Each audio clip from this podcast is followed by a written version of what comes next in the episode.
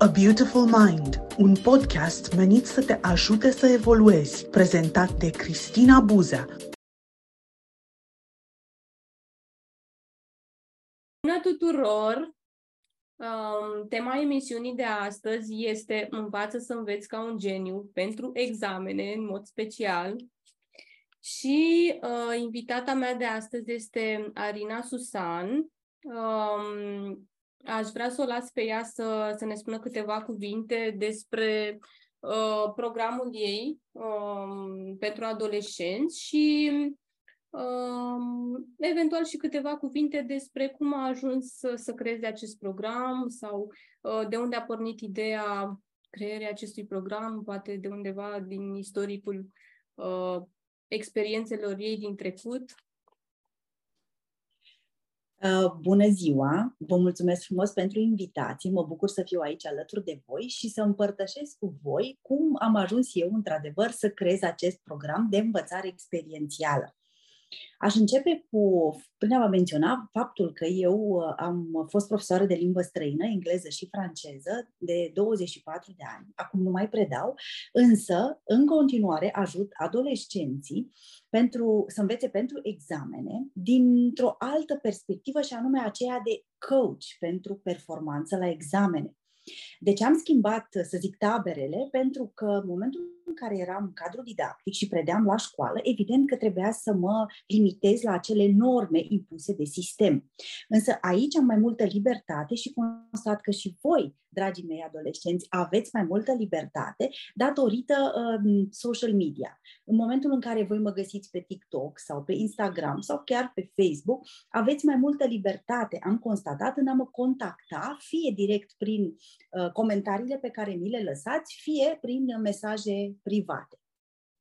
Din uh, latura asta, din unghiul de coach, uh, pot să vă ajut mai mult în sensul că am dezvoltat un concept nou în România, unic de altfel, prin care voi învățați cum să învățați pentru a avea performanță la examene. Performanța la examene nu înseamnă neapărat nota 10, poate să însemne 9, 90, poate să însemne orice vă doriți voi să învețe, să, să, să însemne, pentru că performanța este un concept subiectiv și relativ. În momentul în care eu eram în clasele 5-8, da, și acest lucru s-a accentuat în uh, liceu, îmi doream foarte mult să știu ce să fac ca să învăț la orice materie. De fapt, nu știam ce să fac să-mi placă să învăț la absolut toate materiile, pentru că știți foarte bine și voi că toți profesorii își doresc ca noi să fim brici la toate materiile, să știm totul de la A la Z. Știți de altfel și voi, cum știam și eu, că nu este foarte ușor să învățăm la fel de rapid sau cu aceeași dorință și pasiune la toate disciplinele. De ce? Pentru că nu ne plac toate. Și atunci am uh, conceput acest program în care noi mergem pe o serie de laturi. În primul rând, mergem pe latura strategiilor de învățare accelerată și aici voi reveni cu detalii. Mergem pe latura gândurilor pe care voi le gândiți în momentul în care vă spuneți nu pot să învăț la mate, nu pot să învăț regula asta la gramatică. Da? Mergem pe latura emoțiilor. Emoțiile sunt benefice, deși noi spunem n-am știut că m-am blocat, am avut emoții. Și mai avem latura abilităților.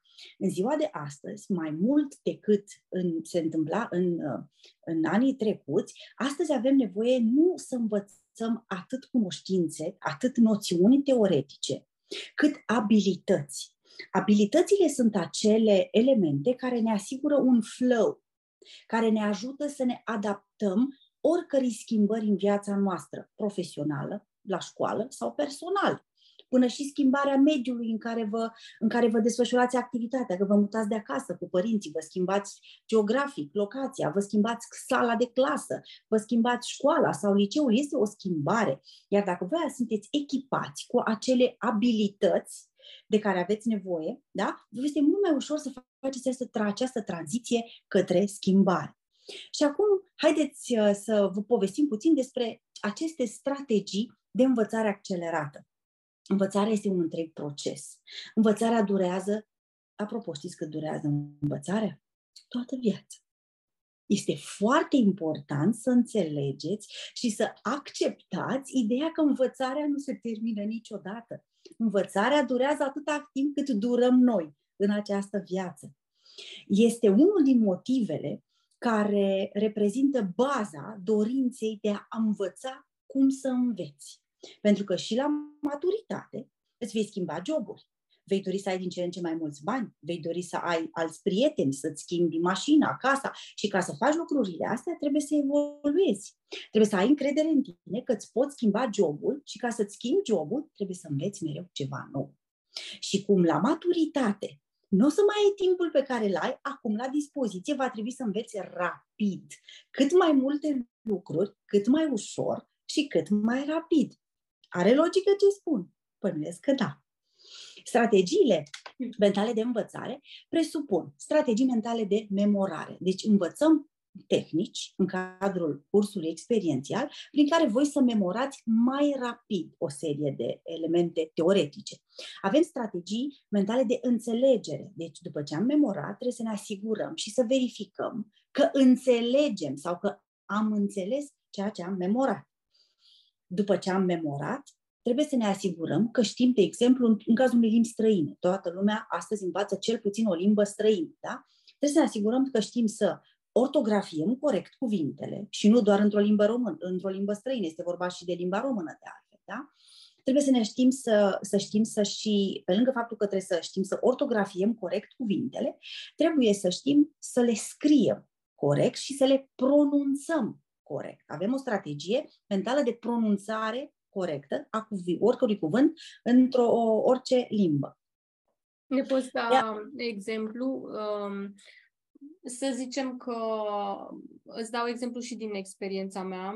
Eu am făcut mai multe cursuri la limba engleză și cu mai mulți profesori și am întâlnit colegi care cumva știau poate partea de gramatică sau așa, dar în momentul în care era nevoie să vorbească, foarte greu înțelegeai pentru că pronunția era puțin nu prea înțelegeai toate cuvintele și atunci mm, ne poți da un exemplu eventual uh, sau o tehnică ce, ce există ca să uh, ne îmbunătățim, spre exemplu, partea asta de pronunție sau pronunție. vocabular sau... De pronunție. Hai să mergem pe pronunție. Uh-huh. Hai să dăm un exemplu. Îmi dai, te rog, un exemplu de cuvânt în limba engleză care ți se pare ție interesant sau ți s-a părut ție interesant la un anume moment dat. Oricare cuvânt. Regula uh, este... Da, mi-a, mi-a venit în minte instant uh, un cuvânt dificil, nici eu nu știu dacă încă reușesc să-l pronunț. Uh, Te rog. Uh, proful nostru ne-a zis un cuvânt de genul discombobulated sau ceva. Discombobulated. Da. Discombobulated. Asta înseamnă extremely confused. Da? da? Discombobulated. Este un cuvânt compus, într-adevăr, din combulated și discombobulated și dis pe partea de prefix. Bun. Este important. L-a scris undeva? Cuvântul a fost undeva scris pe tablă sau pe un caiet? Adică l-ai văzut fizic cum era scris? Da, da, da. Ni l-a scris. Noi aveam uh, cursul online, uh, ni l-a scris și pe urmă a spus explicația și pe urmă l-am folosit în mai multe contexte, cum am învățat să... Perfect. Deci pasul întâi pentru a memora pronunția unui cuvânt este îl vedem undeva scris. De asta te-am întrebat dacă a fost undeva scris. Deci l-ai văzut undeva scris. Acum, în momentul în care primul pas l-ai văzut scris, al doilea, îți poți închide ochii, ideal ar fi să lucrăm cu imaginația și să închidem ochii când lucrăm cu imaginația. De ce? Pentru că um, ne limităm stimulii externi. Asta înseamnă că a noastră concentrare se va duce exact pe acel cuvânt. Deci mhm. pasul 2, ai putea închide ochii și să revezi cu ochii minții literele care erau scrise pe tablă sau unde erau ele scrise. Pasul 2 are ca obiectiv să, ne, să memorăm literele, modalitatea de a scriere, de scriere. Pasul 3 este să ne amintim da, cum a pronunțat cuvântul pe profesorul respectiv. Da. Pasul 4 îl repetăm și noi îl pronunțăm cuvântul în mintea noastră. Deci, practic, ne imaginăm cum pronunțăm acel cuvânt. Și o să spunem ceva de genul discombobulated. Chiar dacă e mai încet, îl spunem în mintea noastră. Da? da? După care, pasul ultim este acela de a avea de a ne crea o stare de bine. Suntem mulțumiți. Gata. 1. L-am văzut pe tablă. 2. Pasul 2. Am văzut cum se scrie în mintea mea. Pasul 3, mi-am amintit cum l-a pronunțat profesorul. 4, l-am pronunțat și eu în mintea mea. Și pasul 5, am o stare de bine că am reușit. Deci dacă stăm să numărăm pașii acestei strategii mentale de pronunțare corectă a unui cuvânt într-o limbă străină, este vorba de 5 pași. Am înțeles. Și crezi că dacă uh, nu respectăm această ordine și facem poate din 5 pași 2 sau uh, ce se întâmplă? Adică poate eu, să zicem, sunt mai mică de vârstă și nu am răbdare să fac toți pașii și doar, uh, uite, de exemplu, la partea asta de a-l folosi, nu mai știu exact de câte ori spunea că e nevoie să-l folosim sau să-l scriem ca să, cu adevărat, să-l memorăm. Și atunci poate tu nu ai răbdarea asta sau cum faci să ai răbdarea asta să îl tot repezi de nu știu câte ori ca să... În primul rând, noi am discutat despre uh, o strategie mentală de memorare a pronunției. Ceea ce îmi spui tu se referă la transferul acestei noțiuni teoretice într-un context real de viață. Este o altă strategie, ah, uh, de trans, se numește strategie de transfer a informației teoretice într-un context de viață. Hai să vedem cum facem asta.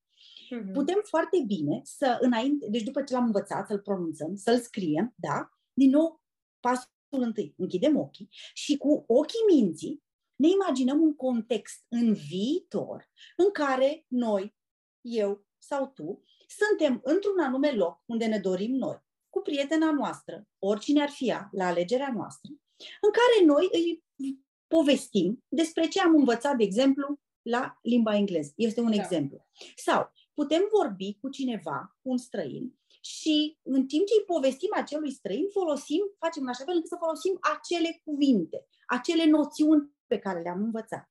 În momentul în care noi suntem în mintea noastră deja în viitor, în acel context în care noi folosim noțiunile teoretice, um, partea noastră de concentrare, de atenție, nu mai este pe acel element teoretic, ci pe cum ne simțim când, când vedem ceea ce vom face. Deci, ducându-ne cu mintea în viitor, noi nu mai simțim acea presiune a trebuie să țin minte, trebuie să țin minte și regula asta și cuvântul ăsta, că văd eu ce fac cu el. Nu, eu știu clar ce voi face cu el, merg deja în viitor. Sunt în acel context, în mintea mea, în care deja îl folosesc și mă simt bine, pentru că acel context îmi oferă acea oportunitate de a vorbi cu cine îmi doresc eu, unde îmi doresc eu, când îmi doresc eu și folosesc doar acel cuvânt sau acea noțiune. Da, da. Deci se schimbă accentul de la noțiunea de teoretică, de, de noțiunea de teorie, pe elementul din viitor, pe acțiunea din viitor, care îmi face mie plăcere. Am înțeles. Um, și dacă se întâmplă, uite, uh, hai că la engleză pentru mine personal uh, poate să fie puțin mai ușor. Um, Crezi că există, am două întrebări și o iau pe prima. Da. Uh, de exemplu, uite, la matematică sau istorie sau anumite materii, mie mi-a fost foarte greu să învăț, uh, pentru că cumva la matematică, să zicem, învățam o formulă, dar nu știam să aplic uh, efectiv pe problemă, nu știam concret elementele, cum să le aplic ceva, era o confuzie în capul meu. Um, iar la, să zicem, partea de istorie, dacă mă întreb pe mine acum de ce mi-a fost greu să învăț, probabil și felul cum mi se transmitea informația era poate unul plictisitor sau nu știu, pur și simplu, mi se părea mie o materie destul de plictisitoare, așa. Um, și dacă mi s-ar povesti ca un film sau dacă probabil mi s-ar povesti în stilul în care mi se potrivește mie, aș reține mai ușor, ca și cum mi-ai povesti, uite, ieri s-a dus Mihai Viteazu în anul așa și nu știu ce a făcut acolo. Uh, dar dacă mă pui să citesc, uite, până data viitoare aveți trei capitole și dăm uh, și test din anii nu știu care sau... Deci mi se pare așa din start ceva de ne... De nefăcut. Da, de nu pot să... Bun. Foarte frumos. Lecția de istorie. Să presupunem că la școală ți s-au dat trei lecții de studiat de lunea asta până lunea viitoare. Și bineînțeles, ție nu îți place istoria, că da. suntem mulți dintre noi care nu ne-a plăcut la un moment dat istoria. Ce poți face tu? Citești o lecție. Efectiv, o citești. Da? După care poți din nou să închizi ochii și să-ți imaginezi că ești cine ai putea să fii. Ai putea să fii două, ai putea să adopți două roluri. În primul rând, ai putea să fii regizor regizorul unui film. Mhm. Care film reprezintă ce? Acea lecție. Și îți poți imagina actorii tăi preferați, că joacă cu tine, sunteți acolo în set, la Hollywood sau unde vreți voi, și îi acorzi, fie, îi, îi distribui fiecărui uh, actor, da, câte un rol. Rolurile din lecția respectivă de istorie. Da. Tu fiind regizorul, tu știi foarte, tu ai nevoie să știi o ordine în care să se întâmple evenimentele. Și în felul Da. ăsta înveți și ordinea. Da? În momentul în care tu ai, nu știu, uh, 15 personaje, poate hai 5 personaje, da? 5 personaje, deci tu va trebui să știi fiecare în ce ordine intră, ce are de spus și cu ce obiectiv. Să încheie tratate, să uh, semneze nu știu ce acorduri. E, e, depinde ce s-a întâmplat la acel moment. Se ducă să, de, să um, sunt niște emisari, deci au de, de, de, trans, de transmis niște mesaje, niște uh, elemente de, de conținut părții adverse, au de negociat ceva. Da? Mhm. Bun. În momentul în care nu-ți dorești, de exemplu, să fii regizor, poate îți dorești să fii actor, să fii implicat efectiv în acea lecție. Te gândești, am cinci personaje, da, în lecția de istorie. Care personaj, mi-ar, care personaj mi-ar plăcea mie tare mult să fiu? Și te gândești, mi-ar plăcea să fiu, uite, cum ai zis tu, Mihai Viteazu. Bun. Da. De ce este important pentru mine să fiu Mihai Viteazu? Pentru că el are o valoare pe care o am și eu. Nu știu, curajul de pildă, da? Sau îndrăzneala, sau acea valoare pe care o am eu în momentul în care mi-am identificat acea valoare pe care am regăsit-o și în personajul acela din lecția de istorie, o să-mi fie mult mai ușor să mă regăsesc în modul de a gândi al lui, în etapizarea acțiunilor lui, în, în uh, gândirea logică pe care a avut-o el pentru a structura activitățile astfel încât să ajungă la rezultatele scontate. Deci avem o materie de, asta e o materie de conținut. Poate să fie și geografia, la fel. Mhm. Dar geografie mi se părea mai ușor, uh, nu știu de ce, probabil că uh, mi se Probabil- părea interesant să arăți pe hartă, nu știu, Vedeai, orașul. Vedeai lucrurile. Și apropo, știi că atunci când noi, adulți sau adolescenți sau copii, spunem nu înțeleg, de fapt, ce înseamnă nu înțeleg? Nu văd. Cum nu văd? Cu ochii minții, adică nu mi pot imagina. În momentul în care noi nu ne putem imagina noțiunile abstracte, reguli, formule, da? Noi spunem că nu înțelegem pentru că e ca un, se pune ca un uh, perete, ca un Mhm. obstacol în fața noastră și deja noi nu mai vedem, vedem niște litere, niște cifre, niște semne, dar nu facem legătura dintre ele și o imagine pe care noi să o vedem. Sau dacă nu, o serie de imagini, dacă e vorba de un film, de o secvențialitate. De asta Am e foarte înțeles. important, orice învățăm, să dăm voie imaginației să se ducă acolo, să construim noi o poveste. E foarte important să construim o poveste. Acum, este de înțeles dacă la școală vine profesorul și ne citește sau ne povestește fără să aibă metoda necesară care să fie potrivită pentru mine și pentru stilul meu de învățare, că ajungem și la stilul de învățare, da? Da, apropo de stilul de învățare, deci uh, din ce îți spun eu, eu înțeleg că eu sunt stilul vizual mai mult sau cum, Mhm. cum îți dai seama din, uh, din ce îți povestește cineva, ce stil are, faci niște teste sau pur și simplu felul cum îți spune, îți dai seama că e vizual, auditiv sau știu eu ce alte variante. Ok, uite, tu mi-ai povestit, tu mi-ai adresat această întrebare și eu îți răspund. Da, văd ce spui. Ce deduci tu din ce am spus eu? Văd ce spui. Că eu sunt vizuală. Adică asculți cuvintele pe care le spune interlocutorul tău. Dacă spune, văd asta, da, da, da, o văd, e bine. Dar dacă zice înțeleg, este clar că este, are un dialog intern putern, înțe- puternic, adică înțelege, trece prin filtrul rațional, logic. Deci lui îi trebuie formule, bucățele, secvențe, o structură. Da? da. Dar dacă zici, "Ă, da, simt că o să fie bine, simt, înseamnă că mergi pe simțire, ești- ai stilul kinestezic.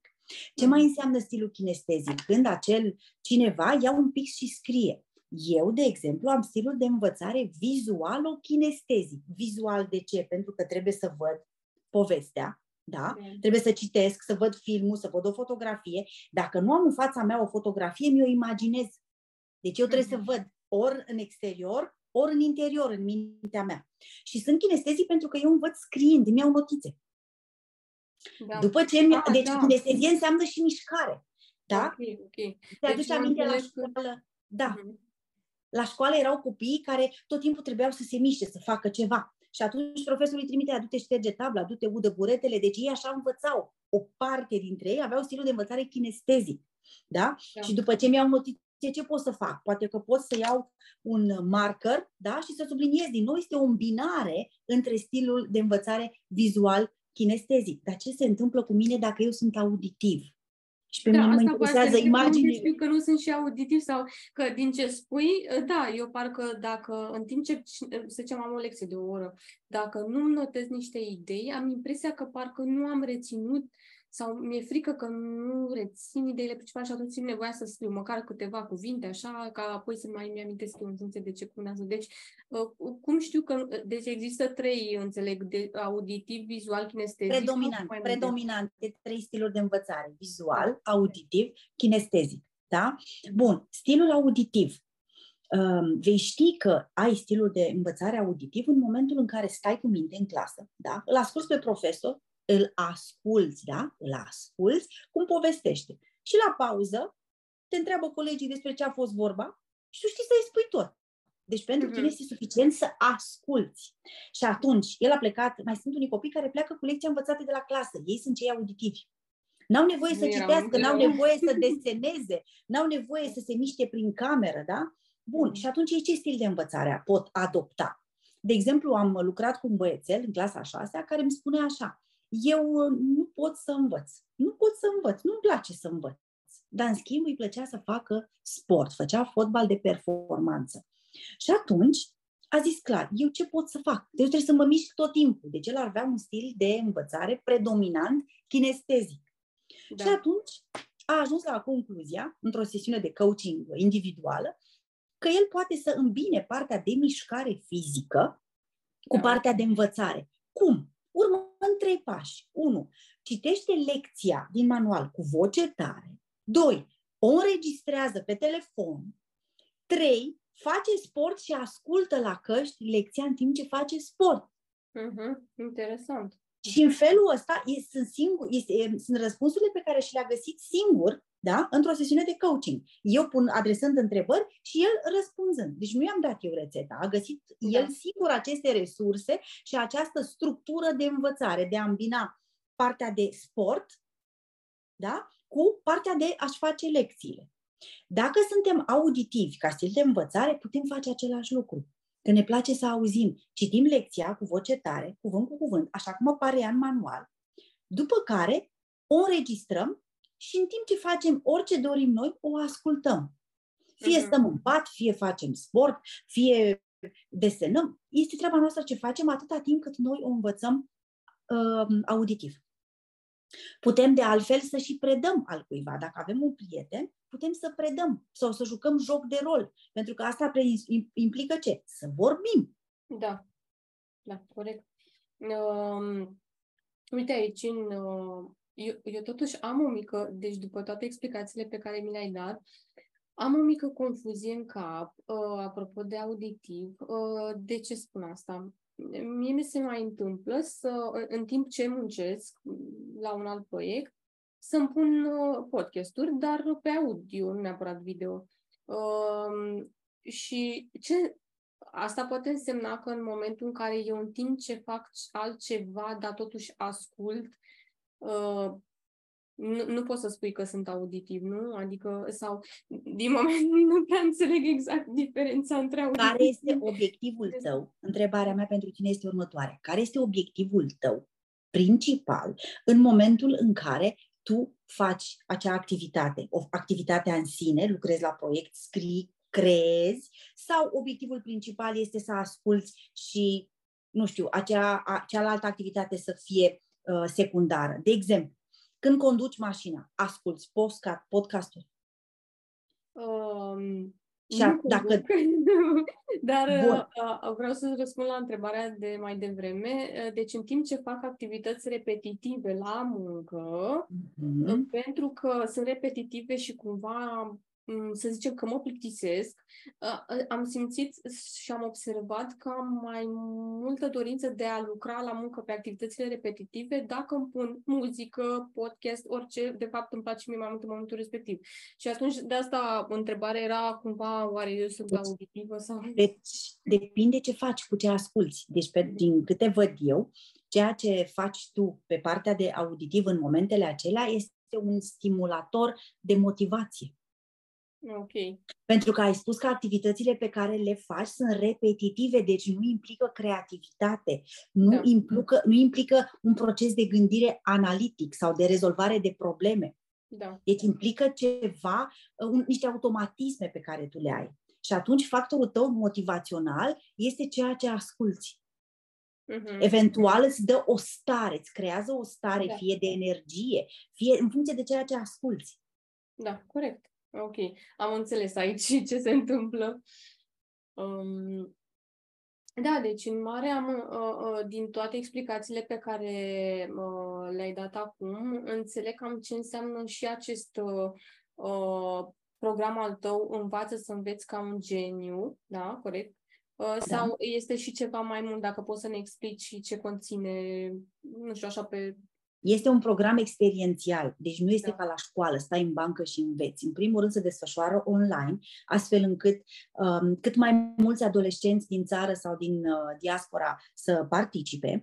Uh, se desfășoară în sesiuni, în sesiuni de antrenamente săptămânale, o dată pe săptămână, două ore și jumătate durează un antrenament. Uh-huh. Este foarte importantă puterea comunității care se creează, pentru că în momentul în care știi că e ca la psihoterapie de, de grup, îți dai uh-huh. seama că ceilalți au uh, niște elemente de la, pe care tu le poți învăța de la ei și ei de la tine. Da. Puterea grupului este foarte, foarte importantă, te motivează.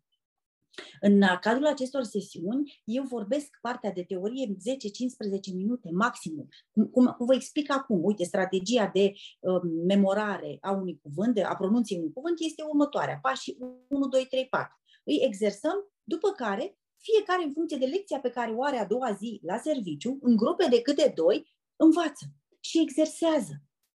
Iar eu o să intru prin camere în Zoom și am să văd ce face fiecare, astfel încât să-mi notez idei, să le dau feedback și își vor da și însuși, ei înșiși feedback. Deci partea experiențială face parte din noutatea acestui concept de a învăța cum să înveți. În o, pe o de parte. Pe de altă parte, Vom discuta despre ce înseamnă acele abilități transferabile de către tine, adolescent sau de către tine, individ, de, dintr-un um, domeniu în altul, astfel încât să-ți faciliteze tranziția de la o, un, un lucru nou, de la un lucru vechi la un lucru nou, deci tranziția la schimbare. Și atunci vom exersa abilitățile de rezolvare de probleme, de analiză, abilități de a, de a fi creativ, de a găsi soluții creative, unde aparent tu nu te poți gândi ce, ce soluții să găsești. Nu creative, nu găsești nicio soluție în aparență. Mm. Da? da? Și, mai, mai să, și acum să vii și cu soluții creative dacă tu nu găsești niciuna de altfel, da? Bun, și uh, printre aceste abilități discutăm de abilitatea de a seta obiective. În ziua de astăzi copiii nu prea știu care e treaba cu obiectivele, de ce au ei nevoie de obiective. Ei uh, vom discuta despre abilitatea de a gestiona activitățile, nu timpul. Nu ai cum să gestionezi timpul când timpul are 24 de ore pentru toată lumea. Hmm. Gestionezi activitățile pe care le desfășori, ordinea activităților, prioritizarea activităților și le, des- le faci o prioritizare pe săptămână, pe lună. Vine septembrie până în iunie, tu ai de susținut, nu știu, un bacalaureat sau evaluare națională sau un examen de atestare a competențelor lingvistice, Cambridge, nu știu care nivel. Da? da? Trebuie să știi foarte clar ce anume ai tu de făcut din septembrie până în iunie, după care segmentezi acest obiectiv pe lună, pe fiecare lună, apoi îl resegmentezi pe săptămână și apoi resegmentat pe zi. Pare treabă grea în momentul în care am zis nouă Sincer, lucruri. nu știu dacă e atât de grea partea asta. Uh, în timp ce îmi povestești, automat îmi vin și experiențele din viața mea și mă gândesc că și alte persoane experimentează lucrul ăsta. Uh, apropo de planul acesta, uh, poți să-mi spui de ce crezi că se întâmplă Uh, prima chestie pe care o observ eu din ce spui și nu aplic este că nu am uh, pus atât de bine la punct planul acesta, inclusiv pe zile. Uh, și ce am mai observat că se întâmplă este că dacă eu, să zicem, îmi spun în mintea mea, săptămâna asta mă înregistrez trei podcasturi, dar nu spun în ce zi, cu cine, la ce oră, de să zicem că nu fac partea asta. Crezi că faptul că nu-mi setez clar, uite, miercuri înregistrez cu X, uh, joi înregistrez cu Y, de la ora până la ora pe subiectele astea. Uh, faptul că nu fac așa e foarte probabil să amân, că uh, se întâmplă destul de des, chiar și la noi, cei care lucrăm cu noi și am făcut terapie sau știu eu ce alte Uh, diverse tehnici și așa, uh, amânăm. Asta am observat că este și la mine, amânare și uh, lipsa focusului cumva. Să zicem că acum, în momentul ăsta, de acum, de la, nu știu, ora 2 până la ora 3, mi-am setat să învăț la engleză, la gramatică, și se întâmplă că uh, se duce partea asta de focus. Ori îmi vine să intru pe telefon, ori parcă aș face orice altceva, numai să nu... Dacă ne poți spune despre partea asta de amânare și de focus ceva idei? Bun. A, din câte mi-am ai spus că stilul tău de învățare predominant este vizual? Așa cred, da. Bun. Îți înveți mai ușor când, când vezi lucrurile, da? Când vezi imagini, fotografii. Da. Bun. Da, îmi vin în minte mm, schițele poate pe care le-am făcut pe cai sau Super. din carte sau, dar în același timp uh, partea asta de kinestezic cred că este, nu știu în ce măsură. Sunt îmbinate, vizual cu kinestezic. Da, da. pentru că am făcut și fac încă dansuri și atunci um, partea asta de mm-hmm. dans, uite, vezi aici cum e cu dansul, crezi că îmbină... Kinestezie, da. Kinestezie, Dansul înseamnă kinestezie, da. Vezi ce pas s-a arătat și creativitate da. și creativitate, pentru că pașii pe care tu îi faci, tu îi vezi în mintea ta, știi că acum pășesc la dreapta, cu fața, cu spatele, tu le vezi. Da, da. da. Pe etapele astea le vezi. Bun, ai de, ai de, ți-ai stabilit un obiectiv, da? Da. L-ai scris undeva? Vreodată? Uh, foaie de hârtie, obiectiv. L-ai scris?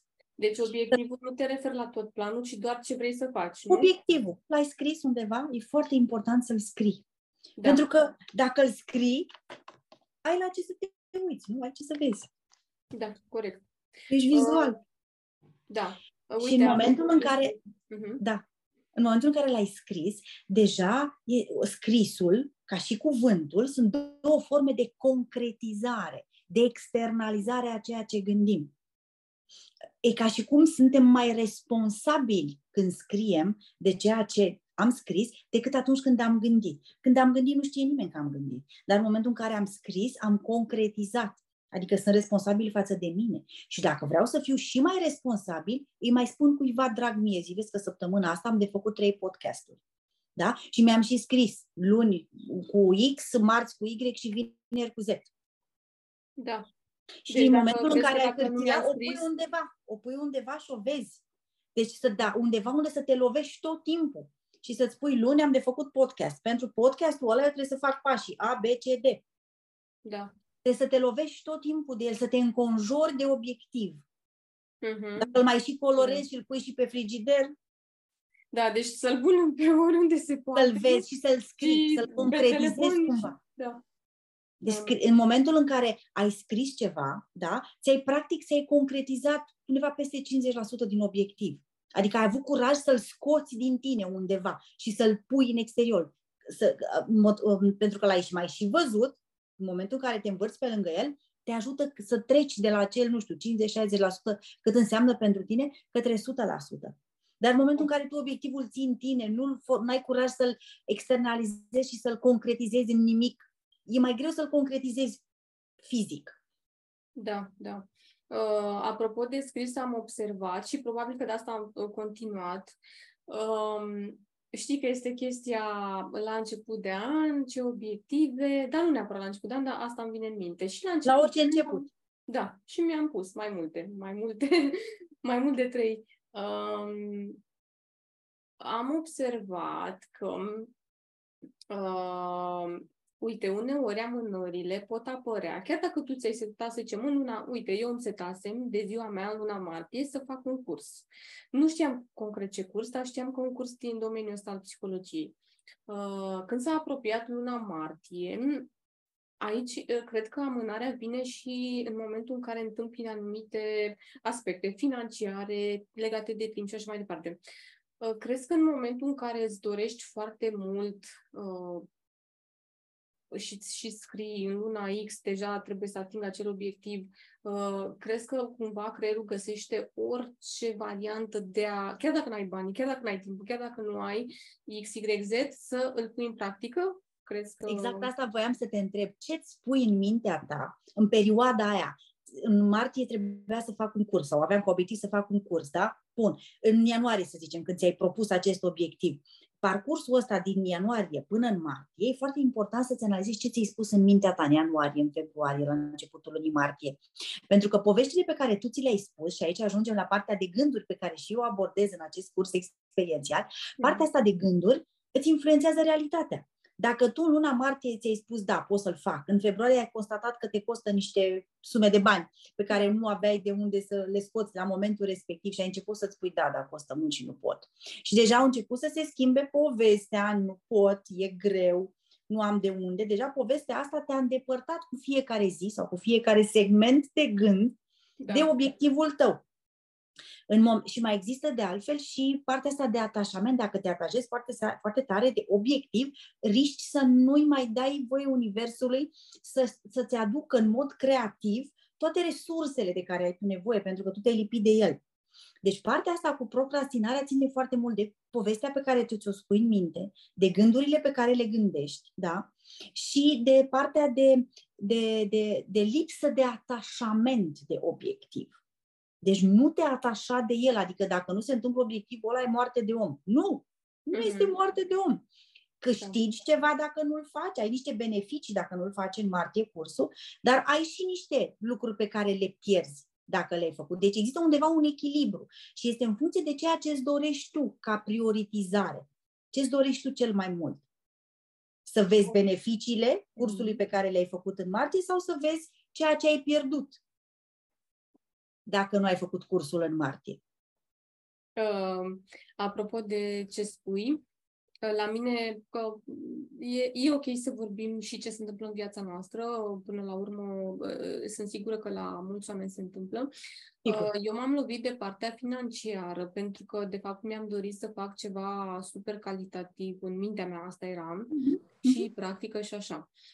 Să spun ce am făcut. Și chiar dacă nu a fost exact cum mi-am dorit eu în modul la perfecționist din mintea mea, că să fie un curs pe mai multe luni și așa mai departe, și calitativ și practică și așa, nu a fost chiar așa. Eu mi-am spus în minte, cred că dacă nu-l voi face în luna martie, o să tot amân și voi tot găsi uh, prior, uh, nu știu, alte elemente prioritare care să mă facă să-l tot amân, să-l tot amân. Și atunci am zis, mm. trebuie să fac orice, nu știu, mă împrumut de bani, fac orice, ca să îl încep. Asta am și făcut, doar că nu a fost fix cum mi-aș fi dorit eu, uh, poate, uh, nu știu, la nivel de calitate sau ce mi imaginam eu că ar fi perfect în viziunea mea acel curs. Uh, dar acel curs a adus în plus o structură pe care nu aveam, uh, ideea aceea că am lucrat în grup ceva și grupul cumva uh, lucrează pentru același obiectiv. Um, și partea asta de uh, că pot să profesez, deci am o diplomă, nu mai examen. Deci, uh, clar, nu, nu a fost ce mi-am dorit total, dar a adus ceva în plus. Și da, um, tu cum crezi că ar fi fost, uh, să zicem, indicat în situația mea? Uh, sau, uh, cum să zic eu, oare ar fi trebuit să mă aștept pentru ceva mai apropiat de viziunea mea sau a fost bine că totuși l-am început chiar și așa cu acele mici resurse pe care le-am avut, chiar și financiare, uh, și totuși am făcut ceva? Adică nu am, uh, cum crezi tu că ai putea să iei decizii, să zicem, uh, mai bune în situații de genul ăsta nu știu dacă ajută, dar pot să spun ce aș fi făcut eu sau ce fac eu în situații similare. Da. În momentul în care am de, am, am de ales între a amâna la nesfârșit până o să fie totul perfect, că de fapt nu va fi niciodată perfect, da? da? Și am apucat de treabă acum, cu resursele pe care le am, cu ce știu să fac acum, fac acum. De ce? Pentru că exact cum ai spus și tu, am de învățat din varianta pe care am făcut-o acum, a cursului respectiv. În cazul tău. Chiar dacă nu este acel lucru extraordinar de, nu știu, bine făcut, cum îl văd eu, am ceva de învățat. Uh-huh. Atât despre mine, despre structură, despre resursele pe care le-am avut, despre modalitatea în care am utilizat resursele, despre reacțiile oamenilor cu care am interacționat, despre feedback-ul pe care eu l-am primit de la ei. Deci este o, un punct de plecare care pe mine mă ajută, îmi crește stima de sine și mă ajută să celebrez. E un progres. Da. Trebuie să învățăm să celebrăm acel progres. Cum ar fi fost dacă nu m-aș fi apucat să fac nimic, așteptând în continuare acel moment potrivit? Da. Și acum am o întrebare foarte deșteaptă. Cum știu eu când va veni acel moment potrivit? E o întrebare, e o întrebare. pe care mie sau e o întrebare? Nu, este o întrebare pe care mi-am adresat, nu, este o întrebare pe care mi-am adresat-o mie întotdeauna da. și care mă, mă, mă, mă face să mă mișc. Cum știi tu, Arina, dacă tot amâni, da? Cum știi tu când va veni sau cum arată, cum se simte, cum se aude acel moment perfect pentru ca tu să începi anumită activitate? Știi?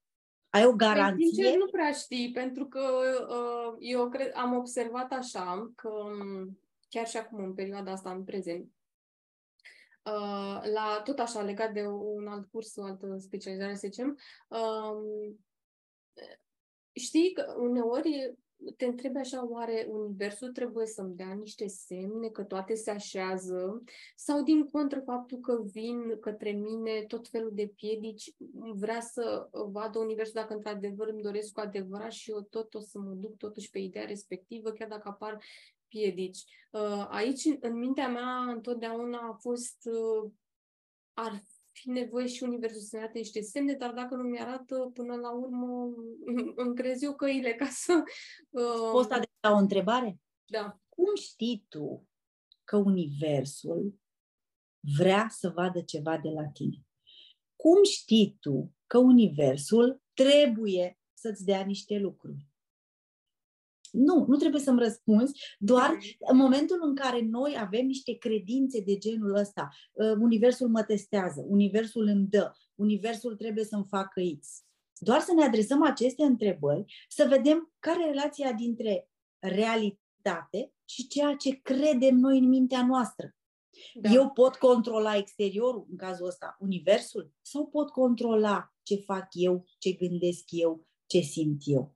Și o altă întrebare, cum ar fi dacă am reformula întrebarea orientată către mine, eu, cel care voi beneficia de rezultatul acelei activități, de maniera următoare. Cum, ce pot eu să fac astfel încât să văd, să aud și să simt ce Universul îmi oferă? Da. Adică aici îmi vine în minte, apropo de întrebarea asta, uh, cred că partea asta de nu știu dacă o folosești, uh, partea asta de a exersa, cum să zic, uh, îmi scap acum termenul. Știi, când, uh, când stai, sunt o felul de tehnici. Tehnici de relaxare, asta vreau să zic, tehnici de relaxare Uh, crezi că ele te ajută să te conectezi mai bine cu partea asta, ce mi-arată Universul, cum traduc eu? Adică cum vezi tu conectarea cu Universul, să vezi semnele, știi? Să fii prezent. Să da. fii prezent. Înseamnă actul de prezență. Și uh-huh. cum ești prezent? Când începi să vezi efectiv ce faci, da? Când începi să simți lucrurile din jurul tău, când începi să auzi ce se întâmplă, sunetele din jurul tău de la acel moment, când începi să miroși ceea ce miroase în jurul tău, să, să-ți dai voie, să, să-ți dai voie ca toate simțurile să fie angrenate în starea ta de prezență. Deci inclusiv a gândurilor. Da. Și prin uh, tehnici um, din astea uh, senzoriale. Senzoriale. Ce vezi, ce simți, ce auzi, ce miroși, chiar și ce guști dacă este cazul. Am înțeles. Um, sunt anumite tehnici pe care uh, le-ai uh, testat, să zicem așa, și poate ți se pare că pentru tine funcționează mai bine, pentru starea asta de prezență, adică concret ce înseamnă? Eu mă duc acum, să zicem, în grădină și timp de 5 minute îmi setez intenția să fiu atentă la păsărele, la orice se aude, să fiu, ă, să fiu atentă la mirosuri, să fiu atentă la ce este în jurul meu. Deci toate Să mă bucur de starea asta de plinătate, exact. Uh-huh. Și ai spus foarte bine să-mi setez intenția. Totul pleacă de la intenție. Deci îmi doresc să merg în grădină, să mă bucur de prezența mea în mijlocul acelor flori, acelei grădini, da? Și să, să fiu atent la tot ce văd în grădină, tot ce aud, tot ce simt, florile pe care le miros, mireasma din jur, ceea ce gust, poate gustul, nu știu, o cireașă, o prună, tot ce mi oferă da. natura. Adică intenția mea este ca acele 5 minute petrecute în grădină să fie ale mele, pentru mine, despre mine. Am Atât. Da.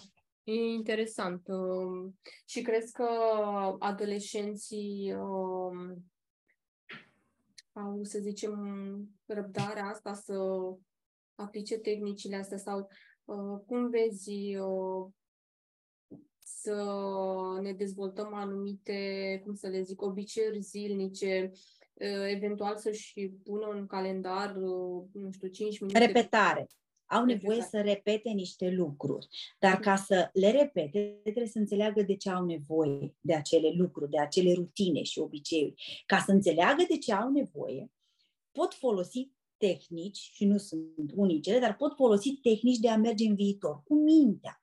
Deci ei uh-huh. trebuie să știe clar, au nevoie să învețe la materia X de ce este important pentru ei să învețe la materia X. După ce găsesc evaluarea personală din spatele acelei lecții, discipline, etc., le va fi mult mai ușor să facă acea legătură, să găsească o personalizare între ei și lecția respectivă. Nu trebuie să-i mai împingă nimeni de la spate să facă lucrul ăla. Uh-huh. Și prin repetare, prin repetare, deci în fiecare uh, lecție ei găsind ceva de-al lor personal, da? o valoare personală, le va fi mult mai ușor să se identifice cu ceea ce se spune în lecție și să se, să se ducă mental în viitor, unde ei vor folosi ceea ce au învățat acolo și astfel își creează propria motivație de a ști acele noțiuni, de a și le internaliza, pentru că ei știu că într-un moment viitor le vor folosi în interesul lor.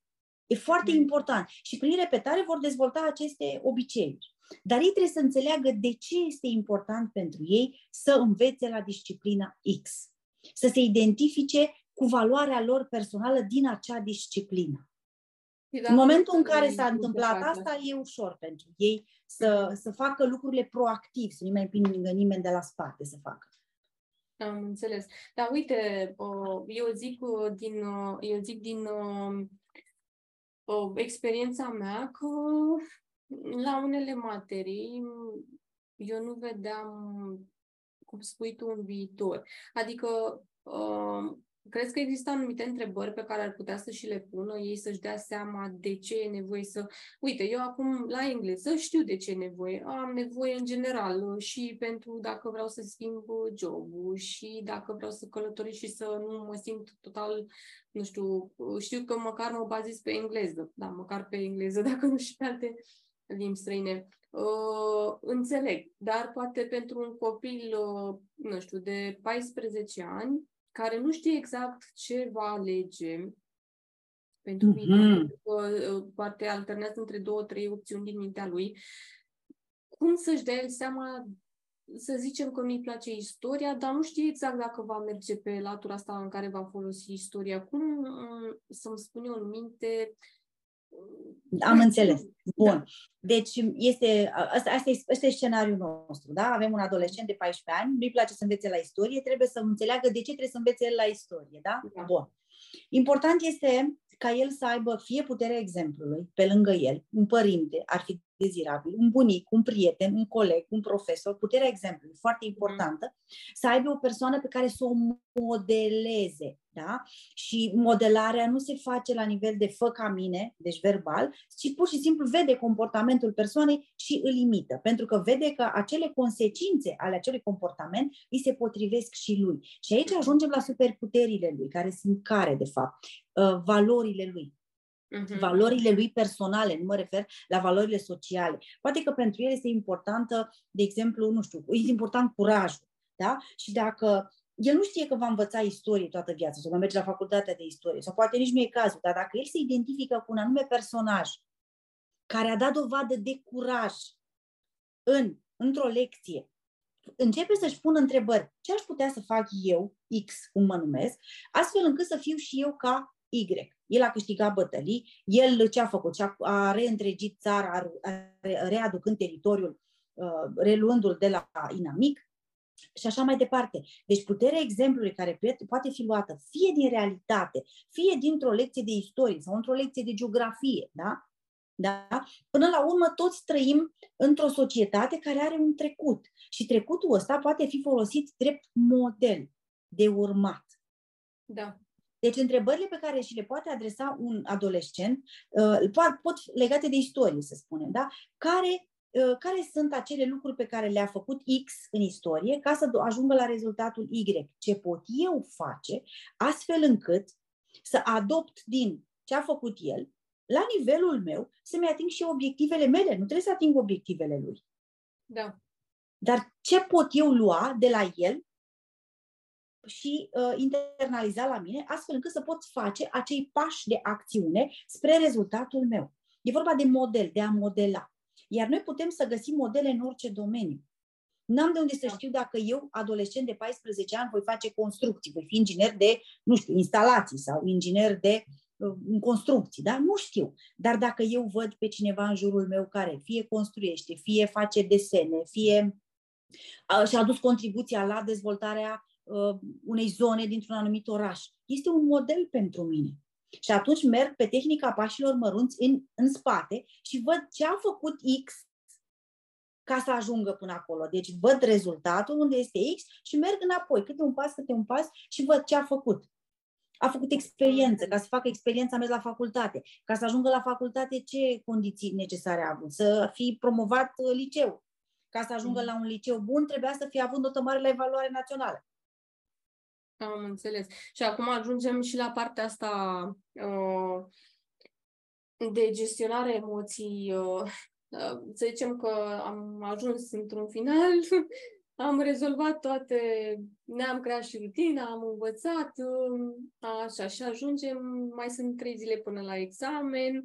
Uh, cum crezi că este nevoie să ne pregătim pentru un examen cu mai mult timp în urmă, da. Uh, poate cu câteva zile înainte să facem anumite tehnici uh, uh, și astea cu am emoții, de ce ține de partea asta de scenarii negative pe care ne creăm, uh, deja ne imaginăm că l-am picat și, wow, cât de dezamăgiți vor fi și profesorii și părinții sau unde crezi tu că intervine foarte mult partea asta de am avut emoții de n-am mai știut să, n-am mai da. știut ce am învățat?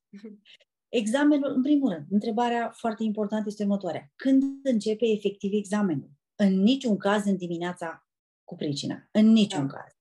Examenul începe atunci când ai aflat că vei avea un examen. Da. Cu câțiva ani înainte, probabil. Pentru că toată lumea știe că la un moment dat va susține un examen. Deci pregătirea este secvențială și constantă. Și când spun pregătirea, nu mă refer doar la pregătirea de noțiuni teoretice de învățat la școală, pregătirea mentală, emoțională. Într-adevăr, emoțiile apar de la gânduri. Deci, gând, primul rând, apare gândul care creează o emoție, după care ne comportăm într-un anume fel. În momentul în care spunem că am emoții, este normal să avem emoții. Emoțiile sunt acolo, sunt parte din noi și sunt acolo ca să ne protejeze, să ne ghideze. Gândurile sunt foarte importante, pentru că ele, de fapt, sunt cele care dau direcția. Da? În momentul în care noi, efectiv, am învățat strategii de învățare și le aplicăm, apoi ne-am, tra- ne-am transformat aceste strategii de învățare în obiceiuri de învățare, apoi am învățat să ne planificăm activitățile, da? Apoi ne repetăm acele abilități pe care le-am învățat, transformându-le și pe ele în, în, uh, în obișnuințe și în rutine, este evident că emoțiile noastre sunt pentru că sunt parte din noi, dar nu mai escalează la acele niveluri la care să ne blocăm. Pentru că gândurile din spatele acelor emoții sunt de genul am învățat, am repetat, știu. Și dacă greșesc, ce înseamnă greșeala pentru mine? O foarte mhm. bună întrebare pe care orice adolescent ar trebui să-și o adreseze înainte de examen. Toată lumea spune, mi-e frică să nu greșesc. Ce înseamnă pentru tine a face o greșeală? Nu știu, să scrii un cuvânt greșit sau să aplici formula greșită sau uh, să nu înțelegi foarte clar ce ți s-a spus sau să nu citești cerința corectă. Este un alt aspect foarte important. Bun, după ce ai identificat ce înseamnă pentru tine a greși sau greșeala, da? mergi din aproape în aproape și vezi unde te duce. Dacă pentru tine, de exemplu, a greși înseamnă să scrii un cuvânt greșit, ce ți aduce? Când ai greșit acest cuvânt, de fapt, ce ți-a adus? Nu știu, un punctaj mai mic. Și ce ți-a adus mai departe acest punctaj mai mic? Supărarea părinților. Și ce ți-a adus mai departe supărarea hmm. părinților? Păi nu mai merg în vacanță. Bun. Și ce înseamnă pentru tine că nu mai mergi în vacanță? Că o să stau acasă și că. Bun. Și ia uite cum am ajuns noi de la o mică greșeală pe foaia de hârtie la nu mai plec în vacanță. Da. Și poți să ne iei ce poți face tu astfel încât să scrii corect. Că de fapt de aici am plecat, de la scrie corect. Cuvântul respectiv sau propoziția respectivă sau să aplici uh, cerința respectivă, să aplici um, formula matematică corectă. Ce poți să faci tu ca să aplici formula matematică corectă? Adică să eviți acest lanț care te duce către neplecarea în vacanță. Păi să învăț regulile. Bun. Ce te oprește să înveți regulile? Lenea. Oh, asta este o discuție. Mm. O discuție pentru un podcast întreg. Da, exact. cu Lenea. Da. De asta spun, prin întrebări, prin întrebări, prin tehnica întrebărilor, copilul află, adolescentul află ce se află în spatele fricii de greșeală sau frica de eșec. Din nou plecăm. Ce înseamnă pentru tine eșecul? Și fiecare răspunde. Eșecul pentru mine este când am luat 8-90 la evaluarea națională. Bun când ai luat 890 la evaluare națională. Ce înseamnă pentru tine asta? Ce ți aduce asta? Păi nemulțumirea părinților. Și când părinții sunt nemulțumiți, de fapt, ce înseamnă asta pentru tine? Că nu o să mai îmi cumpere iPhone nu știu care.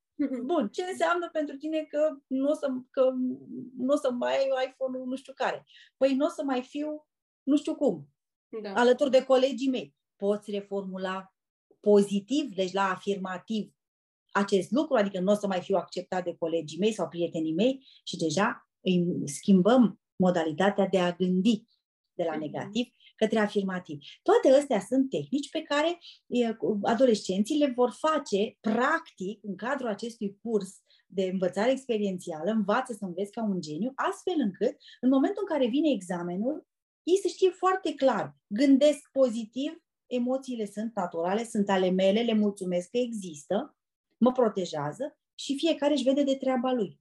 Eu de subiecte citesc cerința pe segmente, ă, până la virgulă, dacă nu până la momentul în care se termină logica părții respective și îmi văd de examen.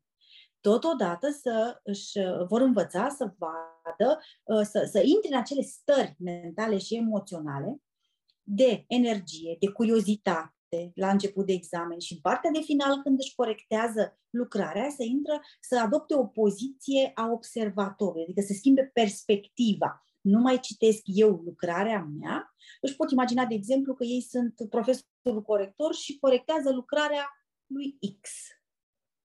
Și automat se detașează emoțional și văd altfel greșelile, dacă există. Am înțeles.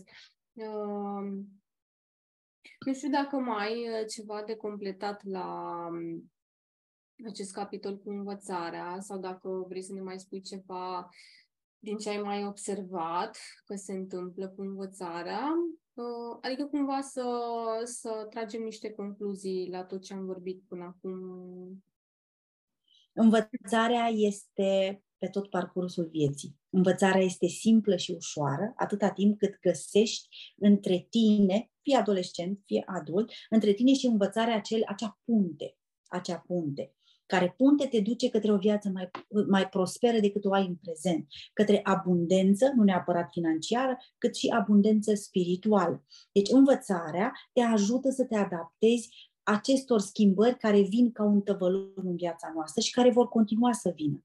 Învățarea de noi abilități te ajută să faci față unor joburi care acum există și poate peste 5 ani nu vor mai exista, însă vor fi altele. Și tu, datorită acestor abilități nou învățate, vei putea să te adaptezi mult mai ușor.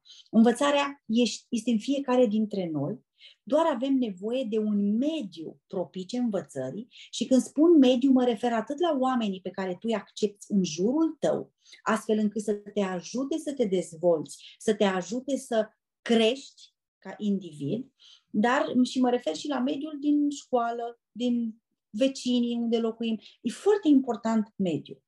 Învățarea ne ajută să creștem și învățarea este foarte simplă. Sens în care vă invit pe toți să mă urmăriți pe TikTok, pe Instagram și pe Facebook, unde veți vedea atât uh, clipuri, deci video pe care le, le, despre care puteți lua notițe, dacă nu pe Instagram sau pe Facebook, articolele sunt formă de text, astfel încât să puteți lua notițe. Vă urez succes. Um, cum, cum te găsim? Uh, uh, sub ce denumire? Arina Susan. Arina Susan și am ca hashtag am examene, coach pentru examene, coach pentru nota 10. Sunt da. uh, și pe Google. Pe Google, dacă dați numele meu Arina sau examene, e foarte ușor și mă găsiți pe toate cele trei uh, platforme. Deci ai spus uh, TikTok, Instagram, nu? Facebook. Facebook și da. uh, site. Înțeleg că ai site sau cum? Uh? Site-ul încă nu este în lucru. Uh-huh. Momentan, cele trei surse de informație pe care le puteți accesa gratuit sunt cele pe, pe cele trei uh, social media, TikTok, Instagram și Facebook. Pe Facebook am o comunitate, uh, este adresată pentru moment publicului larg, în care vă puteți înscrie gratuit și unde găsiți exact pașii pe care trebuie să-i urmați pentru a învăța, a aplica o strategie mentală de memorare, de înțelegere, de transfera teoriei într-un context viitor. De, toate aceste lucruri momentan sunt gratuite și vă invit să le accesați, să vă bucurați de ceea ce aflați despre voi. Da, îți mulțumesc foarte mult, Arina, pentru, pentru toate informațiile pe care ni le-ai oferit astăzi. Și Drag. Uh, chiar m-ai făcut curioasă să, să intru acolo, să inspectez, să zicem, uh, acele rețele uh, de socializare să vedem ce postezi. Sincer, îți spun okay. uh, așa ca mici concluzii, uh, mi-ai adus ceva nou în, uh, în această variantă de cum să învăț sau cum să fac să îmi placă să învăț.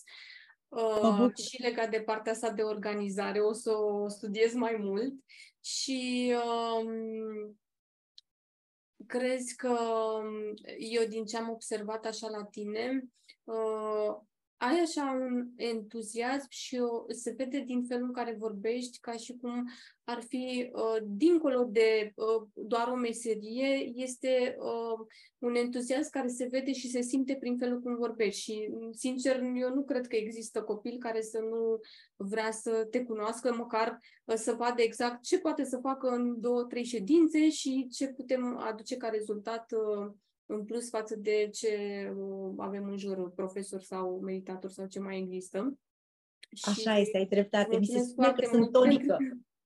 Da. da. Și îți mulțumesc foarte mult pentru că uh, ai adus o altă uh, viziune asupra învățării. Asta mi se pare că mi-a adus mie personal o altă viziune asupra învățării și poate că ar fi mai bine pe viitor să, să avem cât mai multe persoane care să predea într-un mod personalizat. Asta cred că lipsește destul de mult la noi.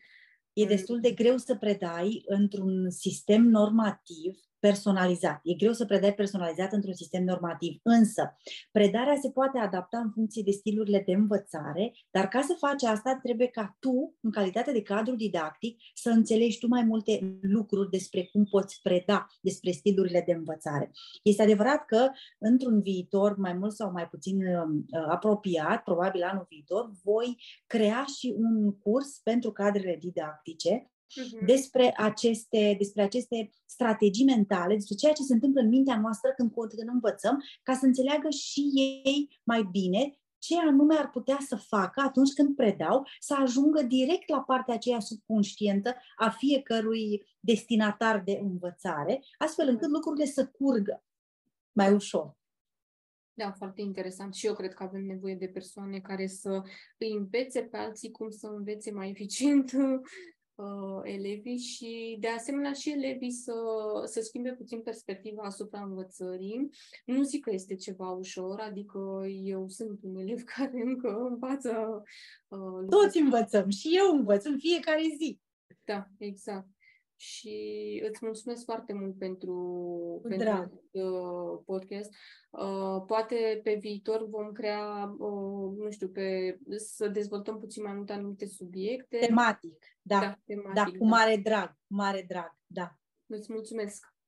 Eu mulțumesc și ne revedem uh, cu, cu filmarea pe toate canalele de socializare și pe care le ai tu și pe altele.